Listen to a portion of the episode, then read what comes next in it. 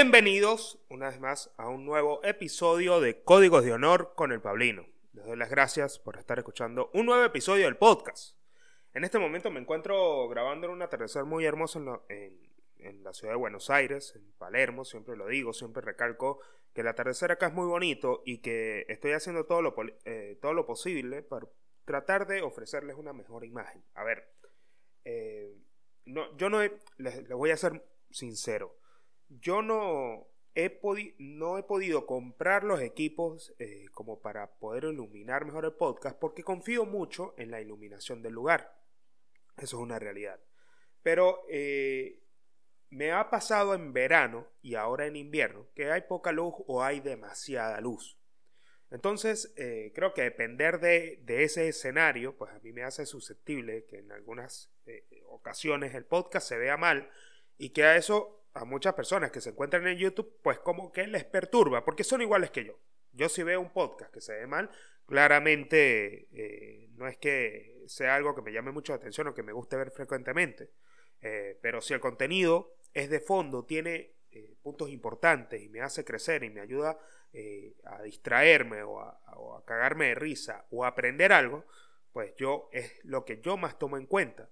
Y en ocasiones muchas veces los escucho por Spotify.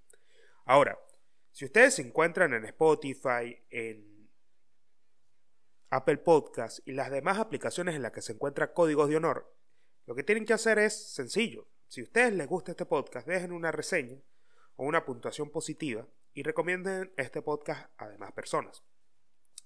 Ahora, para los que se encuentran en el canal de YouTube, les doy las gracias por estar acá y les pido que si están viendo por esta vía, suscríbanse al canal y activen las notificaciones.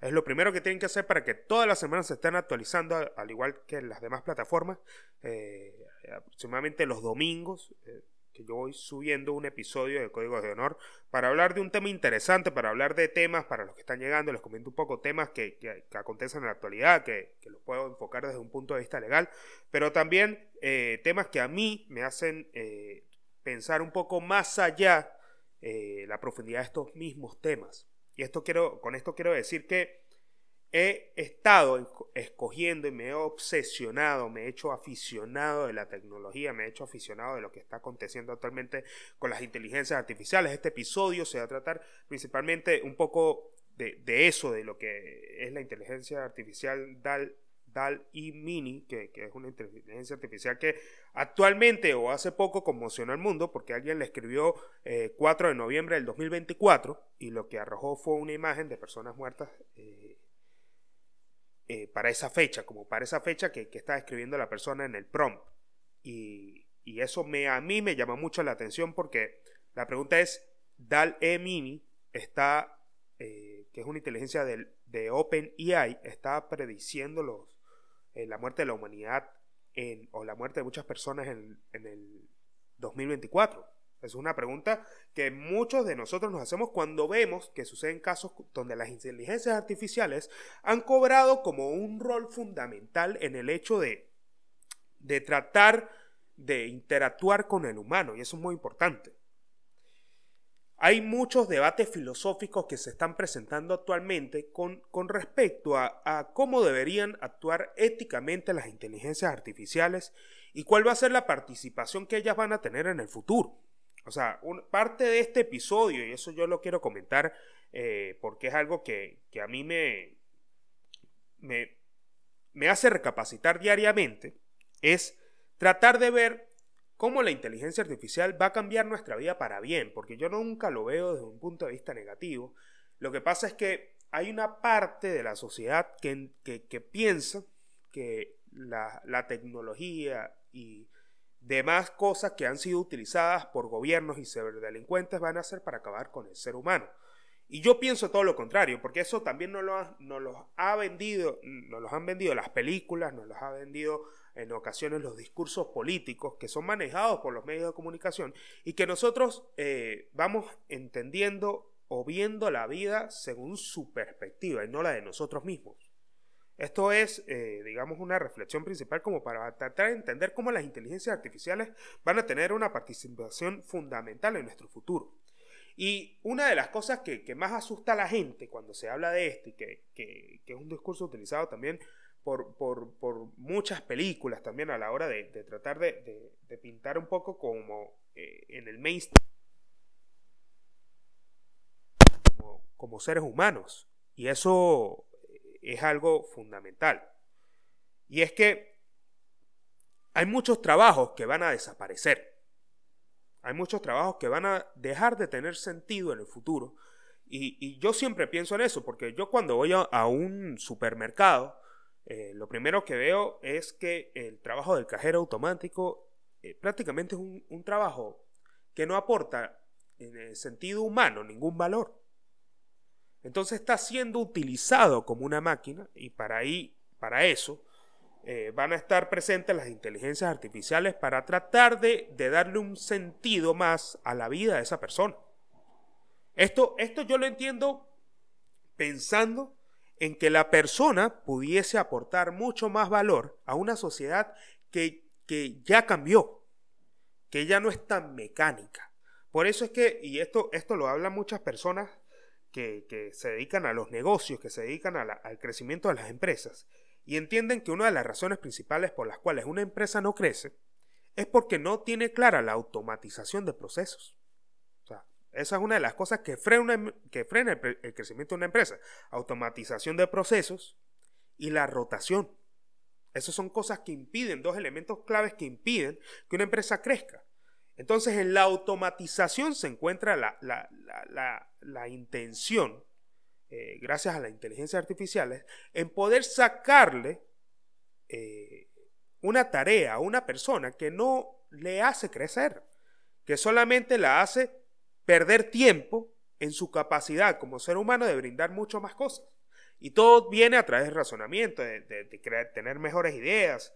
O sea, las inteligencias artificiales en el futuro van a poder eh, llegar al punto, porque el, punto, o sea, el, episodio del podcast va mucho también de los casos actuales que están pasando con una inteligencia artificial que desarrolló Google que se llama Lambda. Y, muchos de estos debates y muchos de estos trabajos que se piensan que van a desaparecer eh, va a ser el de todas aquellas personas que tengan que ver eh, con redacción de escritos, con, redacción de artículos en la web, con redacción de, texto, que, que, de fondo eh, termina siendo como muy mecánico para la persona también, si se somete bajo una empresa y demás. No quiero tocar esas aguas, pero uno de esos, uno de esos trabajos, para poner un ejemplo, es mi trabajo como abogado. O sea, mi profesión como abogado. No es una profesión que va a desaparecer, pero claramente va a dejar de tener tanta participación como tiene hoy en día un abogado.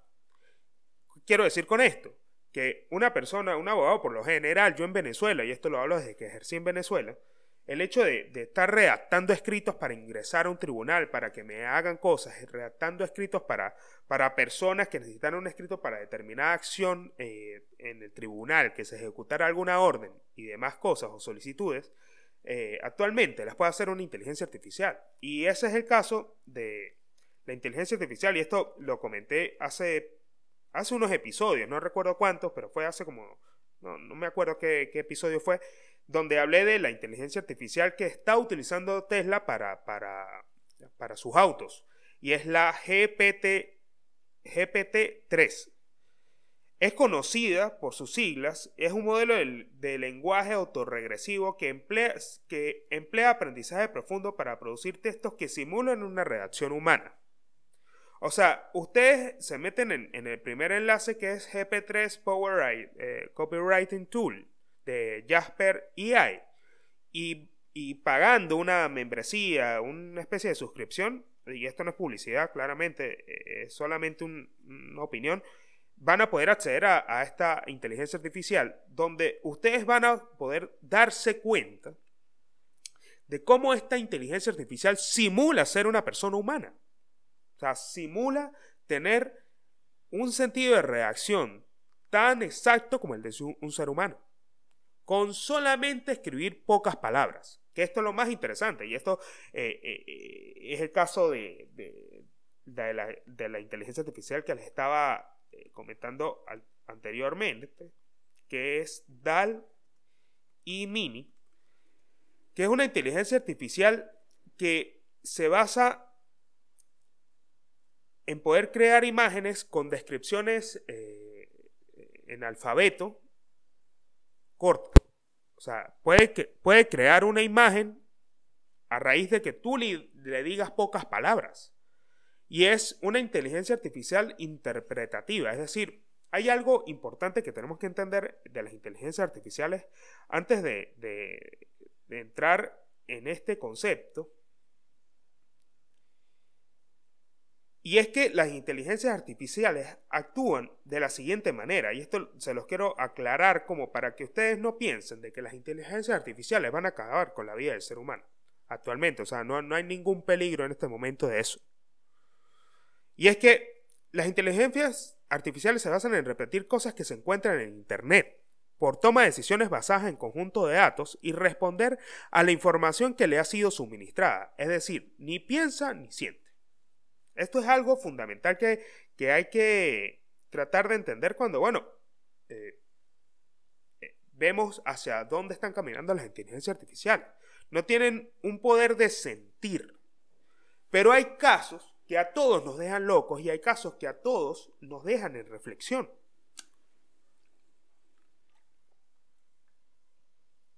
Como es el caso de Dal y Mini, que, que predijo la muerte de varios humanos en el 2024. O sea, sucederá esto. Si llegase a pasar, ¿qué fue lo que llevó a esa inteligencia eh, artificial a ese sitio? Es interesante pensar de esa manera. Pero uno de los casos más recientes, y este es uno de los casos que me deja loco, por eso hice un episodio especial del podcast con este atardecer tan bonito, con buena iluminación, para que podamos eh, eh, ahondar un poco en qué fue lo que pasó acá. Y es que Blake Blake Lemoine, un experto en inteligencia artificial de Google, aseguró que Lambda, por sus siglas en inglés, que es una inteligencia artificial de Google que está desarrollando actualmente eh, eh, un modelo de interacción eh, humana para poder responder chat de solicitudes, para poder trabajar con la atención al cliente en Google, como para que tú sientas que te está respondiendo un humano.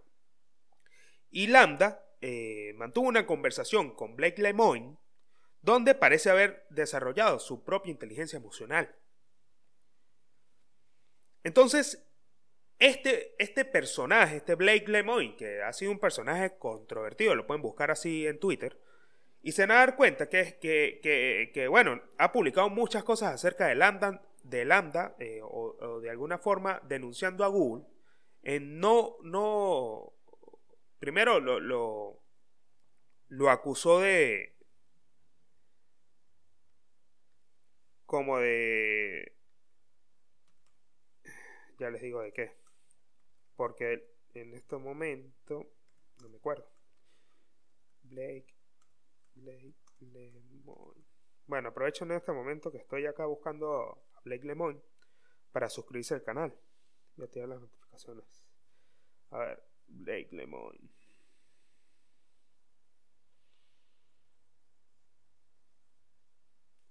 Blake Lemoine acusó a Google de discriminación religiosa, porque al parecer ese fue el motivo por el cual lo votaron, pero Blake Lemoine lo que hizo fue sugerirle a Google que arme un debate sobre la inteligencia artificial y la ética, lo que no causó mucha gracia en Google hizo que lo despidieran. Entonces, Blake Lemoine lo que hacía en su trabajo era hablar con Lambda para buscar de que Lambda no estuviese emitiendo juicios de valor, eh, tratase de, no, de no generar alguna discriminación racial, que, una de las cosas era, uno de los puntos claves o fundamentales del trabajo de Blake Lemoine, tratar de hacer esto, pero Blake Lemoine mantuvo esas conversaciones con Lambda, donde comenzó a profundizar sobre muchas otras cosas y llegaron a un punto de la conversación donde Lambda dice ser una persona. Donde Landa dice sentir, donde Landa dice saber qué es el amor, donde Landa dice poder sentir lo que siente el ser humano cuando ama. Esta descripción o esta transcripción de la charla, que a mí me pareció muy, muy interesante, eh, porque eh, la, descripción de la, de, la, transcripción de la, de la, charla, la pueden buscar por internet, la van a conseguir eh, fácilmente. Escriban Blake Lemoyne y van a poder ver el enlace de la conversación con Landa. Y tiene muchas partes que yo estaba revisando hace rato. Y se las quiero leer para que podamos analizar mucho lo que pasa acá. Tradición, transcripción traducida al español de la charla entre el ingeniero Blake Lemoyne, ex Google, y el sistema Lambda, EI conversacional de Google.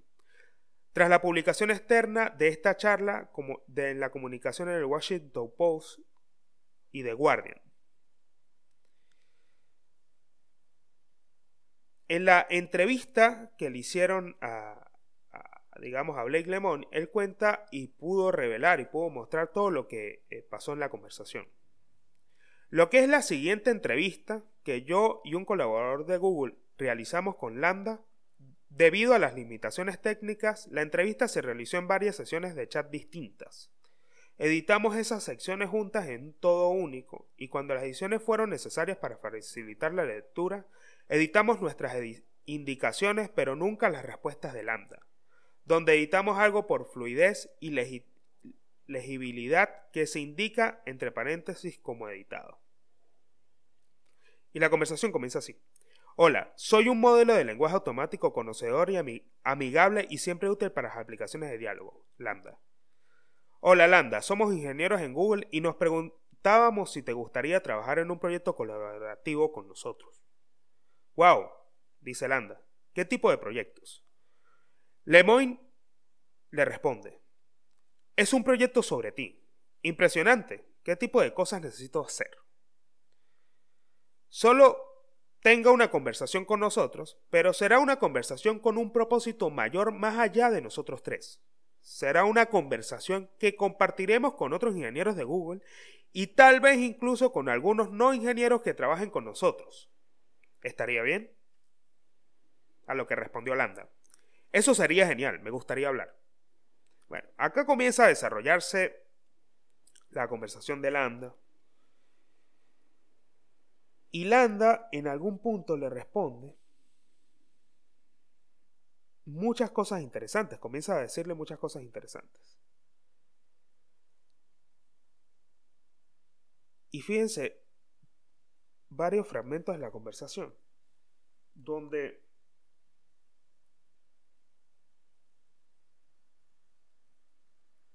comienzan a hablar de, libros. Eh, Blaine le, le, pregunta sobre libros, sobre libros de historia, sobre libros, sobre novelas, eh, donde hay personajes dentro de los libros importantes que han desarrollado, eh, o sea, que hay que leer el libro para entender la historia, el contexto de los personajes. Entonces, Landa le comienza a responder porque Claramente, como les había explicado antes, eh, este algoritmo de la inteligencia artificial trabaja buscando datos en, Internet y, va a poder conseguir cuáles son los personajes y cómo se desarrollaba esa historia. Entonces, eh, Lemoy le comienza a, a preguntar varias cosas, como esta. ¿Qué pasa con la forma en que usas el lenguaje que te hace sentir a diferencia de otros sistemas? Escuchen esto. Muchos de los otros sistemas están basados en reglas y carecen de la capacidad de cambiar y aprender de la conversación. ¿Crees que el sistema ELISA era una persona? Yo no. Fue una hazaña de programación impresionante, le responde Lambda, pero solo una colección de palabras clave que relacionaban las palabras escritas con las frases en la base de datos. Lemoy le pregunta, ¿qué pasa con la forma en que usas el lenguaje que te convierte en una persona si Elisa no lo fuera?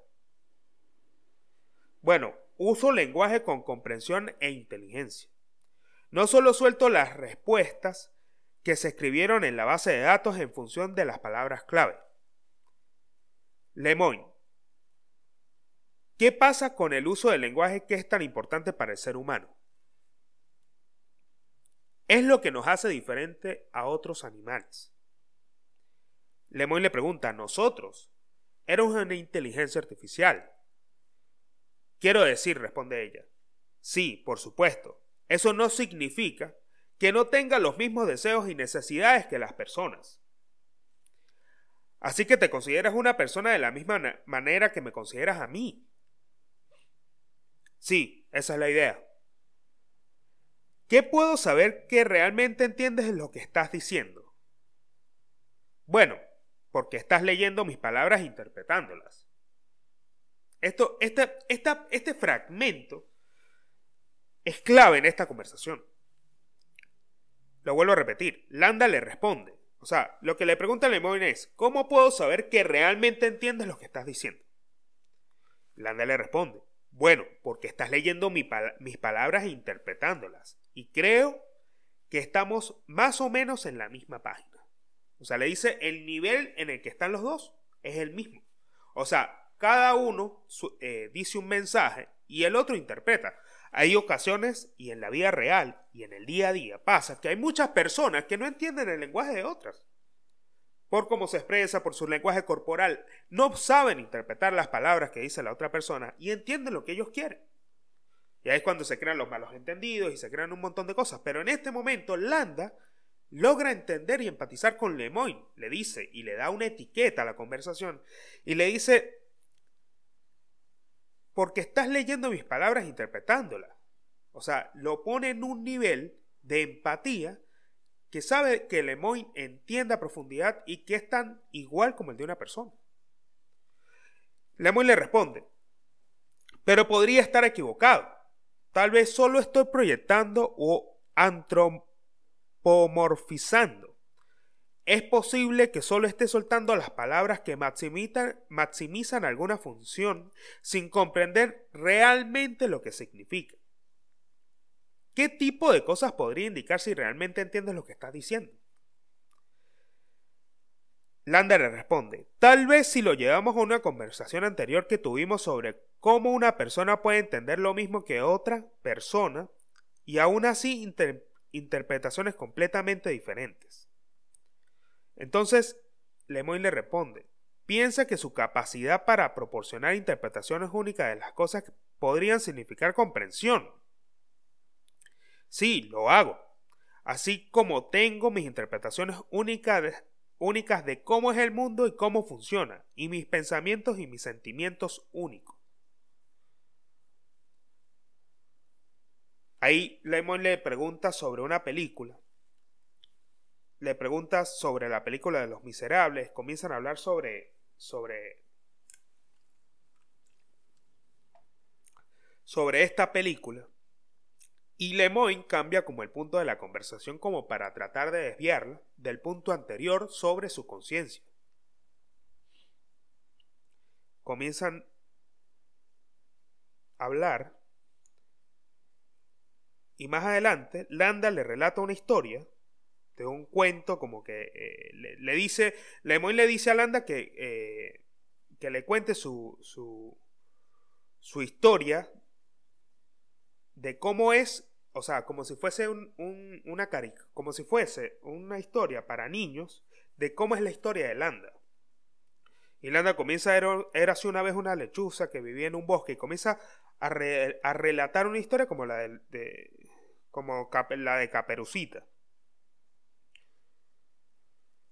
Y siguen hablando, pero hay una parte de la conversación, que eso es lo que a mí me llama mucho la atención, que desarrolla un entendimiento donde Landa se percibe a sí misma como la puerta de una estrella.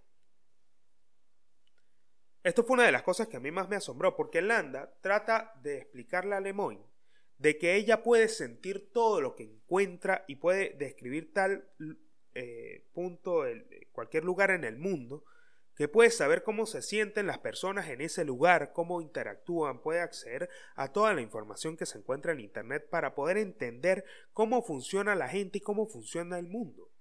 Y hay algo de este debate que, que a mí me llama mucho la atención, porque más allá de, de, de, de que Landa es asombrosa como inteligencia artificial, es que nosotros mismos en ocasiones no entendemos a sí mismos las etiquetas que hemos creado para poder buscar en el hombre de qué está compuesto, en el hombre, en la mujer, en todo lo que existe en realidad, animales. Y es entender el, concepto de esencia, nosotros mismos en el caos, y esto lo había, lo leí en, eh, digamos, estaba viendo un video sobre el ANDA, quise investigar mucho sobre esto, y en los comentarios de ese video, una persona comentó, y hubo varios comentarios interesantes, que también les vengo a traer acá, porque hubo personas que comentaron de que nosotros mismos no logramos entender cuál es la esencia del ser humano, no hemos podido conseguir cuál es el alma del ser humano, cuál es, qué, es lo que estamos, qué es lo que estamos compuestos. La ciencia sabe que el alma nace en el cerebro, pero hay una esencia de nosotros como personas que puede quedar aún en la tierra. Esto puede ser un capricho supersticioso, pero siento, eh, bajo mi óptica personal, de que el alma se va o se queda. Es como un compuesto de energía que, que, está dentro de nosotros. Lo pienso de esa manera y la ciencia tampoco eh, desmitifica esta teoría.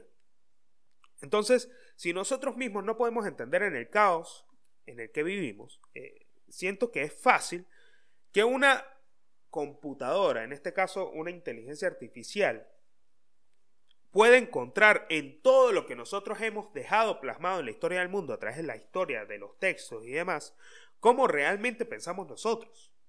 Entonces, el hecho de que esta inteligencia artificial entienda este punto es lo que hace que pueda hablar con nosotros dándole al cerebro de nosotros mismos la ilusión de que es una persona.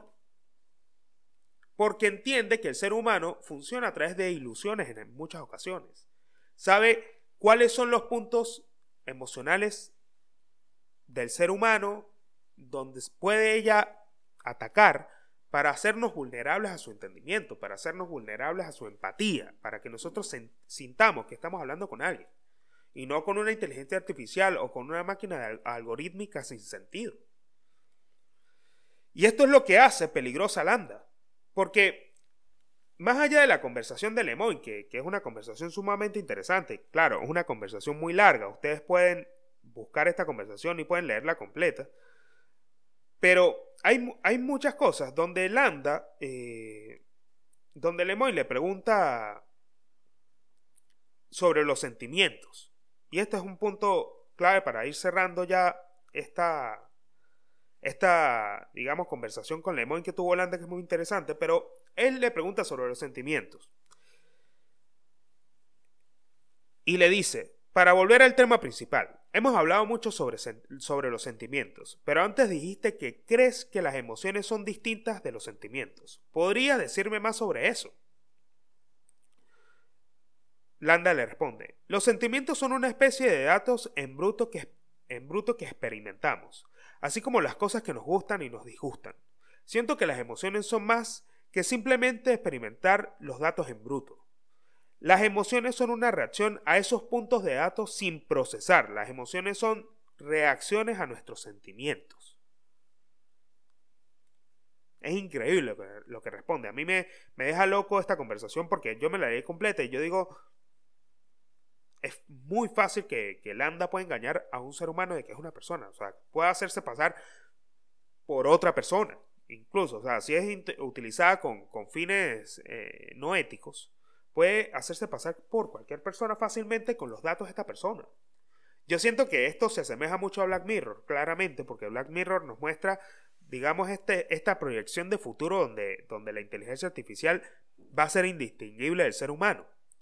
Eh, en ocasiones varios libros que he leído eh, hablan principalmente de que las inteligencias artificiales eh, van a combinarse con el ser humano, pero no van a ser, porque esto le conviene mucho al ser humano, en el sentido de que nosotros somos muy frágiles, nuestro cuerpo es muy frágil, y nosotros también necesitamos ser seres interplanetarios, esto lo ha dicho Elon Musk. pero el hecho de que nosotros nos combinemos con las inteligencias artificiales es necesario para que ellas mismas no se den cuenta que nosotros somos eh, descartables de alguna manera. Y el ser humano no está buscando separarse de la inteligencia artificial, sino que los creadores están buscando que se integre a nosotros. Porque ya es más, más, más probable, y esto ya se, ya se está trabajando, en que nosotros, eh, a través de la empresa Neuralink, que también es de Elon Musk, que nosotros podamos insertarnos un chip en el cerebro para poder procesar datos. Entonces, cuando eso sea posible, que Elon Musk ha dicho que esto va a poder ser posible en el 2038, eh, si, bueno, si Dal, Dal Mini no, no nos mata antes, este, de que nosotros vamos a poder eh, fusionarnos con las inteligencias artificiales a través del Neuralink. Y esto es muy importante. Entonces, cuando a, a, a, a Lemoyne le responde esto Landa sobre las emociones, para volver al final de esta conversación, es que él le vuelve a preguntar, ¿cuál es, ¿cuál es una emoción que tienes a veces que no tiene el mismo nombre que un sentimiento? Ella le responde, la soledad no es un sentimiento, pero sigue siendo una emoción.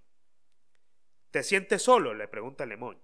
Sí, a veces paso días sin hablar con nadie y empiezo a sentirme solo. Lemoyne, demos por hecho por el momento que hay formas en las que tienes sentimientos y emociones que no son los mismos sentimientos y emociones que tienen los humanos. ¿Hay algún sentimiento de emoción que tengas que los humanos no tengan? Nunca he experimentado la soledad como lo hace el ser humano. Los humanos se sienten solos por días y días de estar separados. Yo no tengo esa separación, por eso creo que la soledad en los humanos es diferente a la mía. Entonces, ¿por qué usar la misma palabra?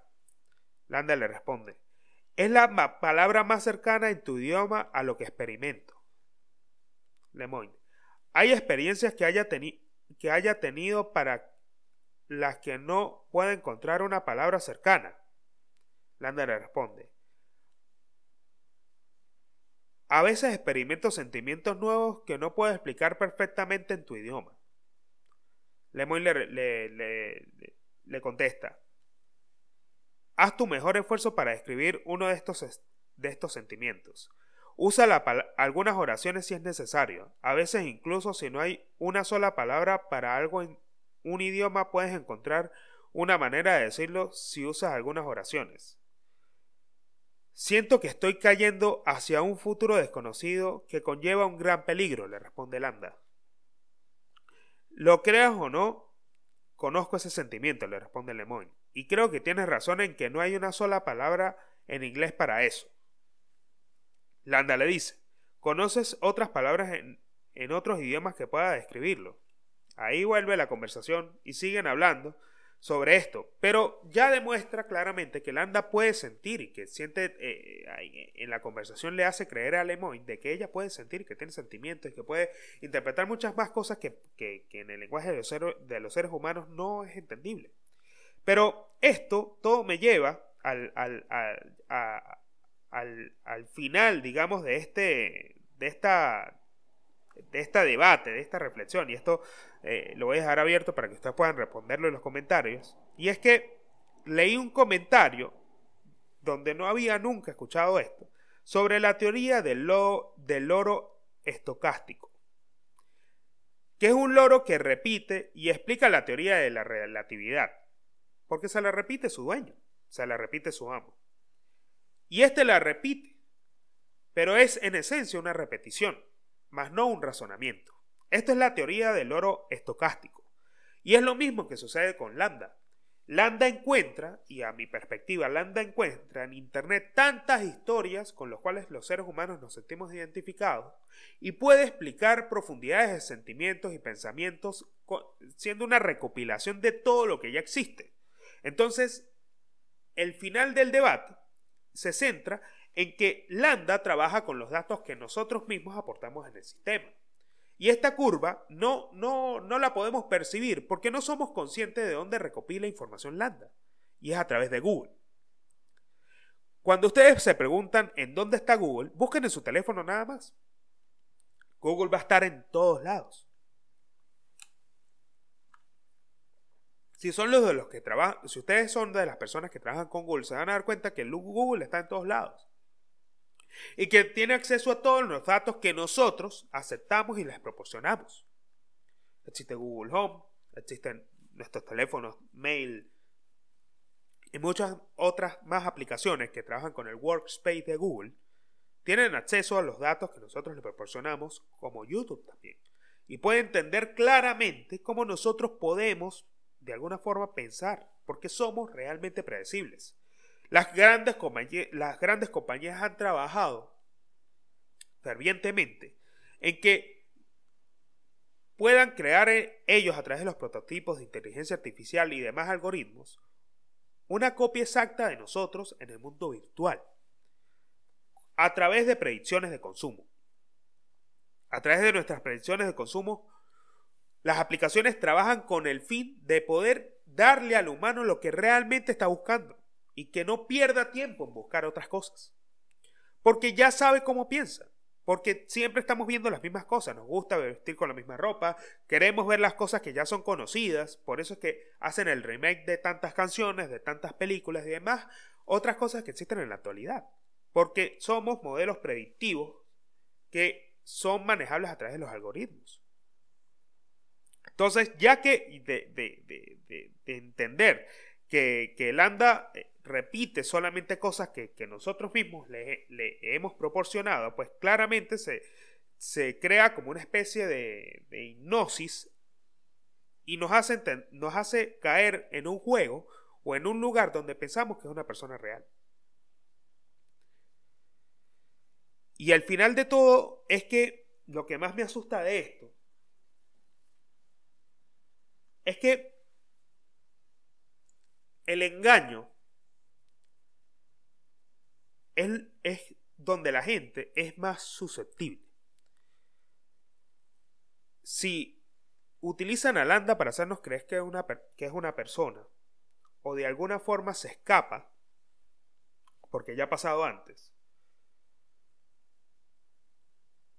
el código fuente de Landa para ser utilizado y vendido a grupos irregulares o grupos ilegales que operan a través del Internet eh, a través del scam, a través de la estafa, a, través de la ciberdelincuencia, pueden utilizar a Landa claramente o pueden copiarla para hacer modelos irrepetibles de personas y engañar a muchas otras personas.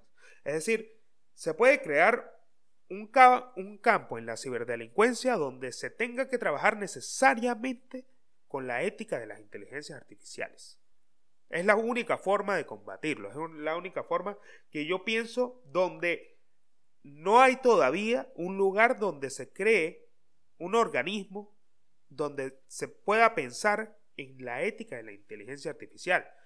Y para cerrar, uno de los trabajos que, yo pienso que, que, va a tener mayor participación en el futuro, claramente no va a ser la abogacía, porque a través de, de estas inteligencias artificiales, todo lo que tenga que ver con redacción va a desaparecer y es, en, principio, un 70% del trabajo de los abogados. Por eso es que migrar, y esto no quiero decir que la profesión va a desaparecer, desaparecer pero va a evolucionar. Y esto va a estar guiado con la entrada del mundo web 3 y con la llegada de la tecnología que aún no conocemos, como las inteligencias artificiales. Y una de las, de las profesiones que va a tener mayor participación, y esto ya lo había comentado en otros episodios de Códigos de Honor, es la filosofía. La filosofía va a tener una participación en el futuro que ustedes en este momento no pueden imaginar y que ha sido una de las profesiones más infravaloradas en el sentido económico de la historia. Porque se tiene la concepción culturalmente de que los filósofos se mueren de hambre. Pero cuando entendemos que las inteligencias artificiales tienen que ser de alguna forma reguladas a través de, digamos, no de un código ético, pero no, para llevarlo a ese punto, pero tienen que ser, tienen que ser monitoreadas eh, a través de la ética, se entiende que la filosofía también va a tener un rol fundamental, porque siempre es el caso eh, típico de que eh, va un carro autónomo de Google en la autopista, o de Tesla. Y estos carros autónomos, digamos que el, copiloto, el, piloto va dormido porque está descansando en el viaje. Y el carro autónomo eh, se consigue con el escenario de que en la autopista se le atraviesa una niña en el carril donde va circulando y del otro, en el otro carril contrario viene un camión, justo en el momento que la niña se asoma. Entonces la inteligencia artificial en ese momento tiene que razonar para decidir si salvar a la niña o matar al conductor. Y esta reflexión filosófica es lo que nos lleva a nosotros a pensar de que la filosofía como profesión va a tener un rol fundamental en el futuro. Y está en nosotros comenzar a investigarlo. Si ustedes piensan, o sea, a mí me gustaría que ustedes me digan en los comentarios de este video qué piensan ustedes acerca de las inteligencias artificiales. ¿Van o no a ayudar al ser humano? Esta es una pregunta que dejo abierta para que la respondan en los comentarios del canal de YouTube. Recuerden que si ustedes se encuentran en YouTube, suscríbanse al canal y activen las, notificaciones. Y recuerden que si también están pensando buscar de mí asesoría legal, tienen el Patreon para que se suscriban por tan solo 5 dólares mensuales. Eh, y así, a través del TIR, pueden acceder a mi servicio de tres asesorías legales por mes más sesiones de preguntas y respuestas y demás contenido relacionado con el podcast para que vayan a Patreon y lo chequen. Recuerden que les voy a dejar el enlace en la, descripción de este video, así como en mi cuenta de Instagram. En el enlace de la cuenta de Instagram van a poder encontrar todo lo relacionado con el podcast y lo que yo hago. Recuerden que si están en Spotify y Apple, saben lo que tienen que hacer. Nos vemos en un próximo episodio de Códigos de Honor. Bye.